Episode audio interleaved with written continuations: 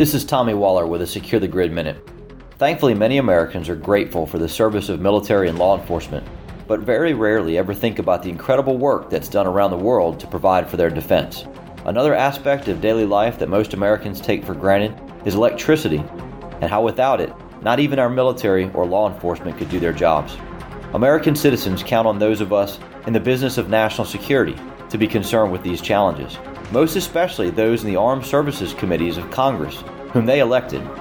Read this year's National Defense Authorization Act, or just a summary, and you'll note that it was written with one big assumption that electric power will be available.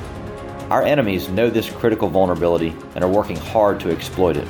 Let's pray that the executive branch recognizes the shortcomings of this NDAA and appoints a task force to rapidly secure our nation's electric grid. Learn more at securethegrid.com.